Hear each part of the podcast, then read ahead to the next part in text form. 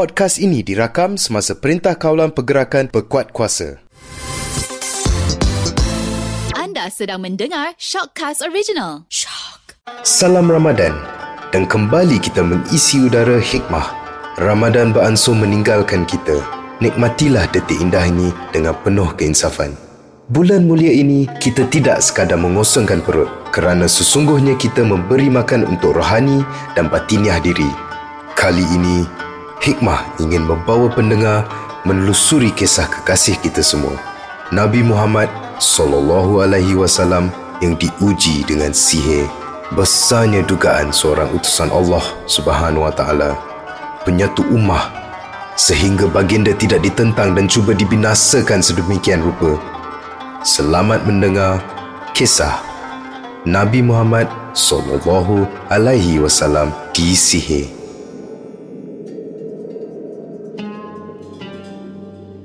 Sebaik saja usai perang Khaybar, tanpa diduga, rupa-rupanya masih ada puak Yahudi yang berdendam dan tidak berpuas hati dengan Rasulullah sallallahu alaihi wasallam. Oleh kerana tidak tertahan lagi perasaan benci dan tidak puas hati itu, maka mereka bertindak bertemu tukang sihir Yahudi yang bernama Labid bin Aqsam dari Bani Zuraik. Kebencian yang bernyala-nyala itu mendorong mereka berbuat jahat. Maka seorang budak Yahudi yang juga kadam Nabi bersubahat mencuri sikat rambut Nabi beserta rambut yang terdapat pada gigi sikatnya. Persoalannya, berjayakah mereka? Perbuatan keji yang ditiup bisikan syaitan itu diteruskan. Setelah sikat rambut Nabi berjaya dicuri, ia dibawa kepada seorang tukang sihir. Tanpa belengah, si tukang sihir membuat patung berupa Rasulullah sallallahu alaihi wasallam daripada lilin. Diceritakan, patung itu kemudiannya ditikam dengan sebelas bilah jarum dan disimpul pula dengan sebelas ikatan. Maka ditakdirkan, selepas ritual gelap itu dibuat, Rasulullah sallallahu alaihi wasallam pun terkena sihir selama 40 hari. Musuh-musuh baginda bagai bersorak saat tersebar berita bahawa baginda Nabi mulai jatuh sakit. Syaidatina Aisyah radhiyallahu anha menceritakan bahawa Rasulullah sallallahu alaihi wasallam mengalami sakit yang amat berat. Semenjak terjadinya ritual sihir di belakang pengetahuan Nabi itu, baginda berasa tidak keruan. Kehidupan menjadi sangat terganggu biarpun dalam lena baginda. Nabi sallallahu alaihi wasallam mulai berasa ragu-ragu sama ada sudah dilakukan atau tidak sesuatu perbuatan yang telah disempurnakan baginda. Dan yang lebih menyedihkan, ada ketikanya baginda Nabi berasakan bahawa dia telah melakukan sesuatu yang sesungguhnya tidak dilakukannya. Pendek kata, seperti ditimpa penyakit lupa. Kekeliruan dan kecelaruan itu membelenggu fikiran baginda.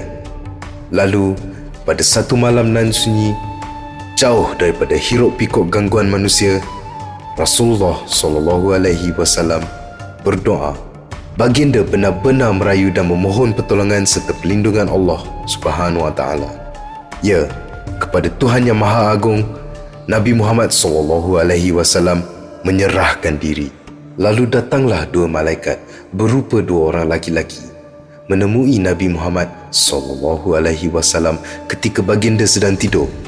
Salah seorangnya duduk di sebelah kepala manakala yang seorang lagi berada di sebelah kaki Rasulullah sallallahu alaihi wasallam. Kedua-dua malaikat ini melihat Rasulullah dengan penuh belas dan kasih sayang. Malaikat yang berada di sebelah kaki bertanya kepada malaikat yang berada di sebelah kepala baginda. Apakah sebenarnya yang dideritai oleh Muhammad ini? Malaikat yang di kepala menjawab, Tab. Malaikat yang di kaki bertanya lagi, Apakah tab itu? Malaikat yang di kepala menjawab, Sihir. Malaikat yang di kaki menyoal lagi. Siapakah yang menyihirnya? Malaikat yang di kepala menyebut dengan terang. Lubai Al-Aqsham, orang Yahudi. Malaikat yang di kaki berkata, Dengan apa disihirnya? Malaikat yang di kepala menceritakan apa yang sebenarnya telah terjadi. Sikat dan rambut yang gugur. beserta mayang kurma kering. Malaikat yang di kaki berkata lagi, Di manakah sihir itu diletakkan? Malaikat yang di kepala membalas, Di dalam bungkusan daun tamar. Di bawah batu besar. Di dalam telaga keluarga Sarwan. Dengan apakah kita akan merawat dan memulihkan Muhammad ini? Maka malaikat yang seorang lagi membacakan beberapa ayat daripada Al-Quran iaitu surah Al-Mu'awizat yang mengandungi surah Al-Falaq dan surah An-Nas. Sekonyong-konyong, baginda terjaga daripada tidur. Lalu baginda mengutus Saidina Ali, Saidina Zubair dan Amar ibnu Yasir pergi ke telaga tersebut. Di telaga itu, mereka melihat air telaga itu seperti rendaman daun inai. Warnanya berbening-bening, kemerah-merahan bagaikan darah. Pokok kurmanya kelihatan bagaikan kepala-kepala syaitan. Lalu, mereka menimba airnya dan mengangkat seketul batu besar. Ternyata tidak salah petunjuk yang telah mereka terima. Kerana apa yang ditemui adalah bungkusan yang berikat. Tanpa membuang masa, mereka segera menyerahkan bungkusan misteri itu kepada Rasulullah sallallahu alaihi wasallam. Alangkah terkejutnya Nabi Muhammad sallallahu alaihi wasallam apabila membuka bungkusan berikat itu. Di dalamnya terdapat sebelas simpulan bersama sikat rambut, gigi sikat dan sebelas jarum. Rentetan itu, Rasulullah membaca surah Al-Mu'awizat yang terdiri daripada surah yang diturunkan kepada baginda dalam mimpi semalam. Setiap kali dibaca satu ayat daripada kedua-dua surah tersebut, yakni surah Al-Falaq dan surah An-Nas, maka terurailah satu demi satu ikatan sehinggalah terlerai ke semua simpulan. Akhirnya, Rasulullah sallallahu alaihi wasallam yang sebelum ini lemah tidak berdaya mampu berdiri seperti sedia kala seolah-olah bebas dan terlepas daripada satu belenggu ikatan yang menyeksa jasmani apabila dicabut pula satu persatu jarum tersebut rasa sakit berbisa yang sekian lama mencucuk-cucuk tubuh baginda beransur hilang Aisyah bertanya Wahai Rasulullah, apakah engkau tidak membakarnya? Baginda menjawab, Tidak, Allah Subhanahu Wa Taala sudah menyembuhkan aku dan aku tidak suka kalau aku membuat keburukan kepada manusia. Lalu baginda memerintahkan agar dipendam barangan sihir itu. Hadis riwayat Ibnu Majah radhiyallahu anhu. Begitulah mulia dan luhurnya kepribadian baginda. Tidak sedikit pun berdendam. Jauh sekali mahu membalas kembali perbuatan durjana si penganyar.